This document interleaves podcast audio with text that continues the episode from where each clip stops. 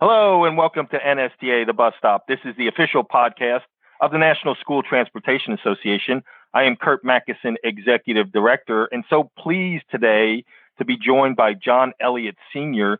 He is CEO Emeritus of National Express, and that's uh, the second largest pupil transportation contractor across North America. And this is a podcast we've been trying to put in the works for for several months. And so, John, so glad to welcome you to NSTA the bus stop and, you know, engage in some conversation about student transportation. Thank you very much, Curt. I'm pleased. Uh, I'm pleased to be here.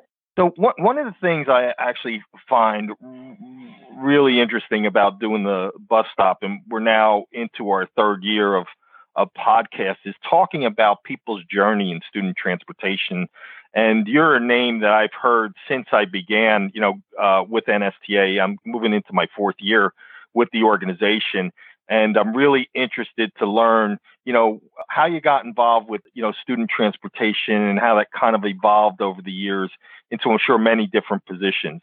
So why don't you take us through, you know, how you first got involved with student transportation? All right, Curt. Thank you. Curt, I actually began my uh, my working career in education. I was a uh, a teacher and then an administrator, and then moved to student transportation. Actually, 50 years ago. 50 years uh, ago, as of uh, June wow. 2nd of 2022, I joined a a family-owned business in Kankakee, Illinois. It was called KAL Leasing family owned, a number of enterprises, and one of them was the leasing company that also had just started two school bus contracts in Illinois. A couple of years after joining that company, I became uh, president of KAL and served in that capacity until 1986 when KAL was purchased by Ryder and became known as Ryder Student Transportation along with other companies that had been purchased uh, uh, similar to KAL. Ryder Student Transportation then was purchased by First Group in 1999. And at the beginning of the 2000 school year, 20,000, I served as president of First Student for about nine months and then was recruited uh, to Durham School Services, which uh, had come into come into being with Larry Durham in charge, and had been acquired by National Express in 1998. And that uh, that began my career with National Express until, uh, with a couple of starts and stops, I wound up uh, retiring from National Express in 2011. So 52 years uh, in student transportation and never dull. I'm sure. And it, it's interesting. So with National Express, what are you, what are you doing now with the organization? I currently function as a consultant to senior management of uh, National Express. As I said, uh, I retired in uh, 2011, and uh, actually during that period of time prior to the retirement, I had worked with uh, a lot of outstanding people within that organization, and the ability to function as a consultant with that group was offered, and that is something I have continued to do since that time. Yeah, that's uh, that's great. And you know, as as you know, current president Karina Noble, we're so pleased and, and proud of the second female president of NSTA, but also you know works for uh, uh, National Express, and she's just been a dynamo in terms of her energy and abilities, you know, to to to uh, lead the organization so, you know, I, I think I have to ask you, John, what are your, you know, reflections on on working with Karina and then seeing her elevate to, you know, the role where she's heading the national organization? Karina is one of those uh, individuals that uh, I have worked with for more than than 20 years, and obviously, she's outstanding. And I think what she has done uh, and is doing within STA uh, is absolutely phenomenal. Karina is a uh, a very logical thinker. Uh, she is a very forward thinker, and I think many of the issues and many of the opportunities she has presented to NSTA, particularly in uh, uh, government relations and also in communication in general, have been great. And I think the uh, the result with regard to NSTA and NSTA's influence uh, in our industry and outside of our industry, within governments, whether they be state or whether they be federal, uh, I think were outstanding and largely a result of the commitments and the capabilities that she's brought to her role.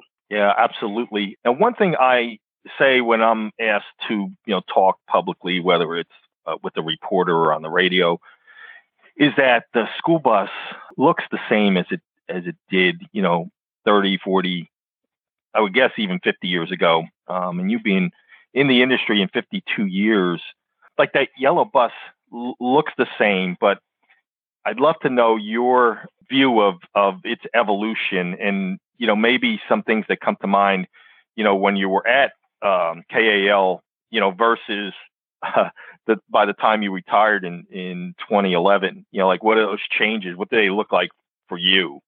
Okay. So I guess I'd start with one of the things that uh, that hasn't changed uh, in our industry uh, is the commitment that the entities that are involved have to safety and also to the service that we provide. I think that has been something that's been consistent and continues over the 50 years that I've been involved, and that's a plus. To go beyond that, uh, as you touched upon just a minute ago, when you look at the bus and the other, what I'll refer to as as tools that we utilize in providing our services, those things have changed tremendously.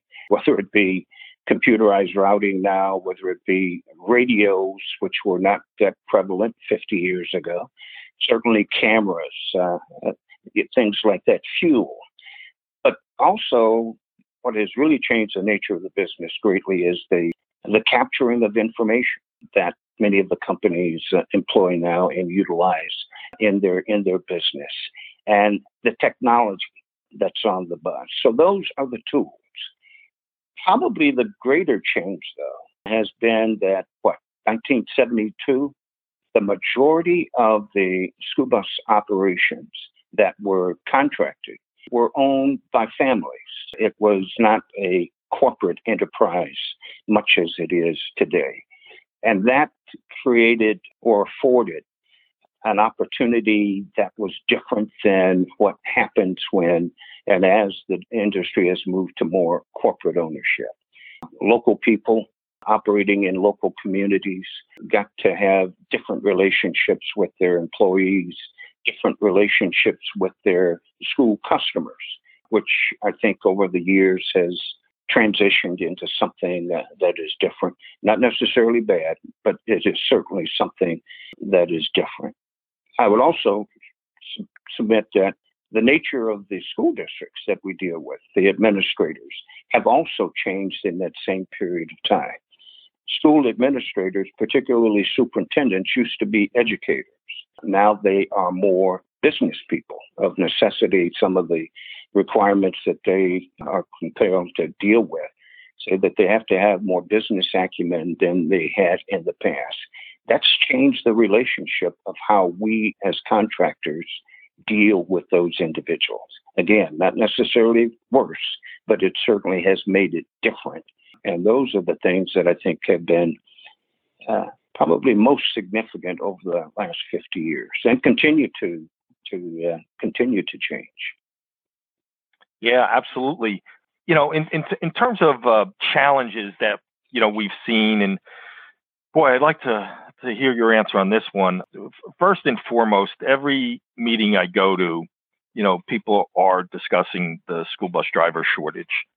And, you know, while we saw some pieces of that back before the pandemic, it the pandemic certainly exacerbated, you know, that condition. And then there was one graphic that I saw, John, that I think really I, would be interested to to know your perspective on this with your 52 years of experience. It showed that a majority of our drivers, student transportation, are aged 55 and older. So I'm I'm curious if you go back a number of years, has that always been the case, or is it a situation where the industry really should look toward attracting new and younger people into the profession of school bus driving? Curt, I don't think that's always been the case, although I'm hesitating just a little. I can remember a time when many of our drivers truly were part time drivers. Some of them were firemen that drove a bus uh, during their uh, days when they weren't on duty, off duty policemen, people engaged in agriculture who, when the weather turned, uh, they were there. And they represented a pretty large spectrum in terms of age. I think over a period of time, and I don't know the stacked uh, statistics today, but I would think that a significant portion of our driver group today are females, and I think that has uh, uh, that's a situation that has changed uh, over the years. We also, I think, classified our drivers before as part-time employees. I don't think they're part-time employees anymore. Uh, many of the companies are hiring people with the expectation that on a given day they may be driving a bus or certainly be employed anywhere from five to seven hours a day.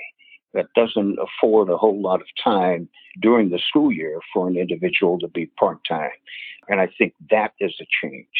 We also look at the number of drivers that in the past, if they, some anyway, that were driving, but also were able to uh, collect benefits because of their age. That number is decreasing.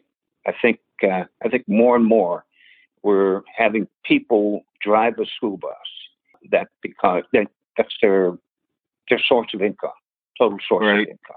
Mm-hmm. And I think that's a that's a major that's a major change in terms of that demographic. There are any number of other things though that are impacting our, our driver availability uh, besides that age. Yeah, absolutely, and you're you're 100% correct in, in terms of the the gender split. There's definitely more females driving today than uh, perhaps previously, and more than than the male drivers. Uh, one other area that is really coming to the forefront with respect to uh, student transportation is the advent of the electric school bus. And so, you know, going back 52 years, and, and now we're fast forward to a pretty aggressive timetable for, you know, contractors and school districts to, to ramp up for electrification of the school bus fleet. John, what are your observations uh, uh about electrification in general and the ability for student transportation to adapt effectively? Curt, you might take note that when I was talking about the uh, uh, the changes earlier, and I made reference to the, the tools. I think I specifically avoided a reference to the school bus as a tool. When I think about electric, uh, one of the reasons I did that is because that's an area that, that probably I'm still learning. I'm still learning how electric is really going to fit into how we do and what we do well. Obviously, the, the environmental benefits are very obvious. But one of the questions that, uh, that I've asked uh, with regard to electrification, how do we effectively use that tool to enhance the delivery of education for those that we service? And I ask that question without being able to offer an answer. Electrification is here and, and it's going to continue to grow. How do we as an industry make it something that, in addition to benefiting our customers, also benefits us? And again, I'm not talking about the environmental impact. I'm talking about uh, does it make us better at what we do? And I don't know the answer to that. Yeah, that's a that's a great question, and I think it leads us into you know perhaps our, our last question here, and, and that's from your perspective, John as an industry, you, you know, watcher over a, a prolonged period of time, what do you see as the future of the student transportation industry in general and in specific if you have cases? I think our, our, our future is pretty secure. Whether it's fortunate or unfortunately, one of the things that was uh, has been demonstrated in the pandemic is that remote learning is not something that benefits students. And if that is not uh, a give, if that is not the, the future, then it says students need to be in school. If students need to be in school, that says that we as an industry need to make sure that we transport them safely and effectively. So that says that our future, I think, is good. The long term viability of our industry is secure. The one thing that I do think we need to address is we talk about uh, my, my 50 years in the business.